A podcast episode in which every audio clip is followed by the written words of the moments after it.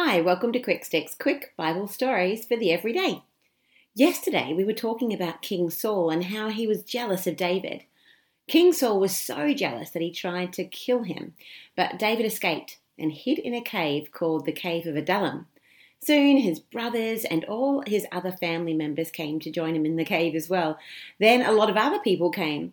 There were men who were in trouble or owed money or just weren't happy until there were 400 men hiding with David in the cave.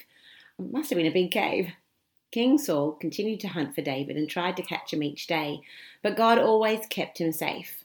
One day, Saul and his army of 3,000 men were hunting for David in the wilderness. During the day, Saul went into a cave to go to the toilet, and it happened to be the same cave where David and all his men were hiding. There they were right at the back of the cave, and the men whispered to David, Now's your chance.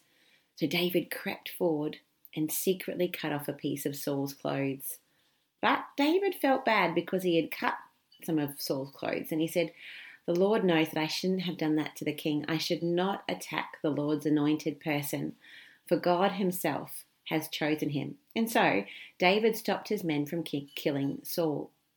After Saul had left the cave, David came out and called out to Saul, saying, My lord the king, and he bowed down. Then David showed him the piece he had cut him from his clothes, and said, Look, I had a chance to harm you, but I haven't killed you because you are anointed by God. When he realized what had happened, King Saul cried and said to David, You are better than me, for you have done good to me while I have been trying to do you wrong. May the Lord repay you and reward you for the kindness you have shown me today and now I realize that you are surely going to be the king, and that Israel will grow and do well while you rule.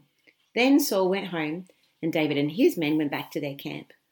David had made a good choice. Even though Saul had been extremely mean, David was still kind and respectful in return, and this meant that God was able to help David.